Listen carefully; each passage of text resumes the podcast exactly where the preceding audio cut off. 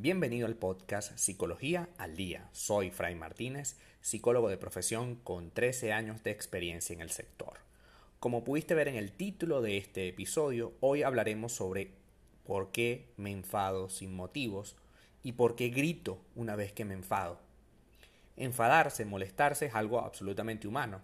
Sin embargo, es importante recordar la sabiduría del mensaje de Aristóteles.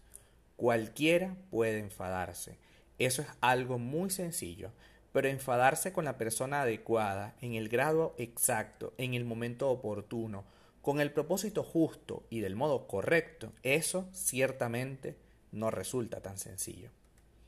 ¿Qué significa enfadarse, molestarse? ¿Qué significa la rabia?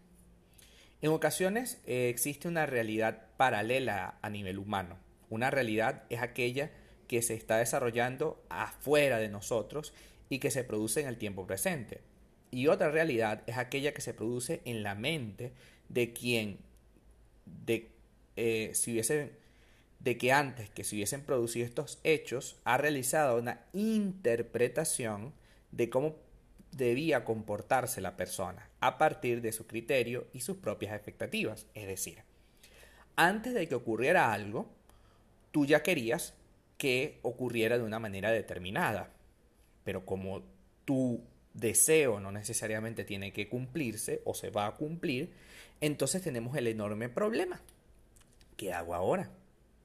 Es decir, una persona se enfada sin motivo de forma habitual con los demás cuando tiende a medir las respuestas y reacciones ajenas a partir de su propio juicio o el cómo cree que debería ser desarrollada estas cuestiones. Tanto en la relación personal como en la realidad de la vida, cuando estableces conclusiones anticipadas sobre el futuro, corres el riesgo de frustrarte en un alto porcentaje de todos esos momentos. Sencillamente porque no existen muchos elementos que de verdad puedan hacer que tú controles la realidad, la realidad de los otros. Tú puedes controlar tu enfado, tú puedes controlar tu frustración, tus expectativas. Puedes en muchos grados controlar eso, pero controlar lo que ocurre en los demás te puede te puede colocar en una posición absolutamente tóxica. Otro de los motivos por lo que te puedes molestar sin motivo es porque de algún modo eh, esto que está ocurriendo afuera vincula con algo interno.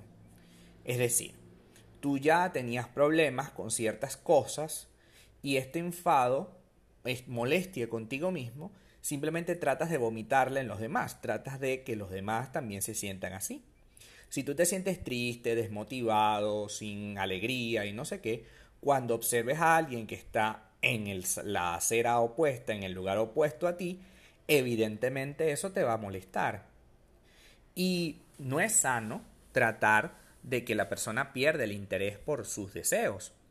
Recientemente escuchaba algo que me pareció bastante interesante, y es que una madre le decía a un hijo que no deberías estar estudiando coreano porque eh, tienes que aterrizar, pisar la realidad. Mira, esta molestia de esta mamá, que su hijo pise la realidad, el hijo tenía, tiene 13 años. ¿Cómo hago si yo quiero eh, lograr una meta y tengo 13 años? Es decir, tengo tiempo a mi favor. Y aunque tuviera 40 años, si yo quiero realizar algo, ¿por qué no? Pisar realidad es lo que ella cree que es pisar realidad. Y por supuesto, como eso no se parece a lo que está haciendo el hijo, entonces por eso el enfado, por eso la molestia y por eso trata de bloquear ese problema que está viviendo esta persona.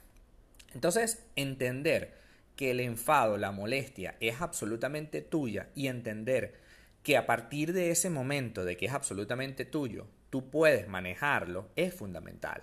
Dejemos de crear expectativas con los demás, dejemos de imponerle una manera de hacer las cosas y entendamos que la molestia que tengo es por mí, no es porque los demás no actúen como yo creo que deberían actuar, es que porque yo, yo tengo que obligar a los demás a que actúen como a mí me parece que deberían actuar. No somos muñequitos, no somos los Sims que, nos dictan las directrices de la vida que tenemos que debemos tener. Incluso dentro del mismo juego de los Sims, los muñequitos se rebelan y hacen otra cosa. Y es un juego. Ahora imagínate la vida real. La vida real se compone de negociaciones, de que si yo deseo o a mí me gustaría que las cosas se hicieran de cierta manera, pues puedo empezar a negociar con esta persona, con mi pareja, con mis hijos, etcétera, pero negociar hasta cierto punto. Yo no puedo negociar y decir, tú tienes que hacer esto y punto final. Yo también tendría que ceder algo, puesto que la negociación no se logra hasta que yo no ceda. Porque es muy sabroso exigir, pero exigir de alguna manera es imponer una realidad. Y no podemos vivir imponiéndole realidades a los demás. Debemos entender que para yo poder construir una vida en común, yo tengo que ceder algo y parte de esas expectativas extraordinarias que tengo acerca de lo que tú deberías hacer, también tienen que bajar. Y entender que tú tienes una manera de responder distinta a mí, pero es válida también. Y que yo puedo aprender de esa manera de responder porque probablemente el que está equivocado en eso soy yo. Entonces, una vez que ya yo descubrí por qué me molesto, pues ahora vamos a hablar un poco de por qué gritamos. Cuando yo detecto una rabia, detecto que me siento mal, eh, yo tengo que tener una práctica muy importante, que es expresar los sentimientos que tengo sin reproches y practicar la empatía. Expresar los sentimientos sin reproches significa que yo debo bajar un poco toda esta carga emocional que tengo y expresar lo que realmente me está pasando. Yo todo el día me la he pasado lavando la ropa para que tú en la primera de cambio agarres y te ensucies. Eso a mí me molesta porque yo me la paso lavando todo el día y tú no me ayudas. Quizás si, si, tú lavaras tu propia ropa, pudieras ensuciarla cuantas veces quisieras porque ya sería tu ropa. Es más, tendrías que pagarte tu ropa porque si yo te compro la ropa y de paso te la lavo y de paso tú la ensucias, eso de alguna manera me va a hacer sentir mal. Creo que esto es una frase más empática, más expresándome lo que yo quiero y no aquello de no te ensucies, eso no sirve y no sé qué. Porque al final esto no va a lograr nada. No podemos ver, y una de las cosas que hacen los gritos es que no podemos ver al otro como un enemigo. Entonces vamos a tratar de aplicar una técnica ya para finalizar que es muy interesante, que se llama 5x5. Esta técnica es perfecta para que puedas disfrutar de un estado de ánimo más tranquilo y relajado. Consiste en que elijas 5 minutos del día para hacer un break y vivir un momento de relajación. Por ejemplo, puedes ir a tomarte un café, entablar una conversación con un amigo, tumbarte en un sillón, disfrutar de un baño relajante, etc. Y tienes que usar estos momentos para realmente reducir el estrés, no volverás a las actividades cotidianas hasta que realmente no hayas relajado tu estado de ánimo y estés mejor. Entender que esta técnica te va a ayudar a construir algo alrededor de tu vida es fundamental. Entender que cada cinco horas o cada cinco minutos o cada vez que te sientas estresado pudieras tomar un tiempo para ti para relajarte y luego volver a la vida, es muy importante. Relájate, aprende a relajarte.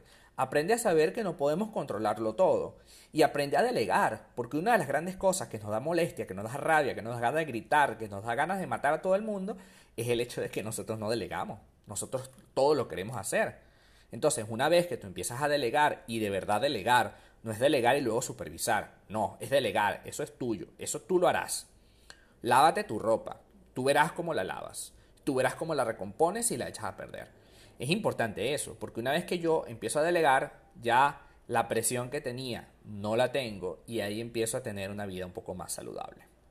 Hasta acá nuestro episodio del día de hoy.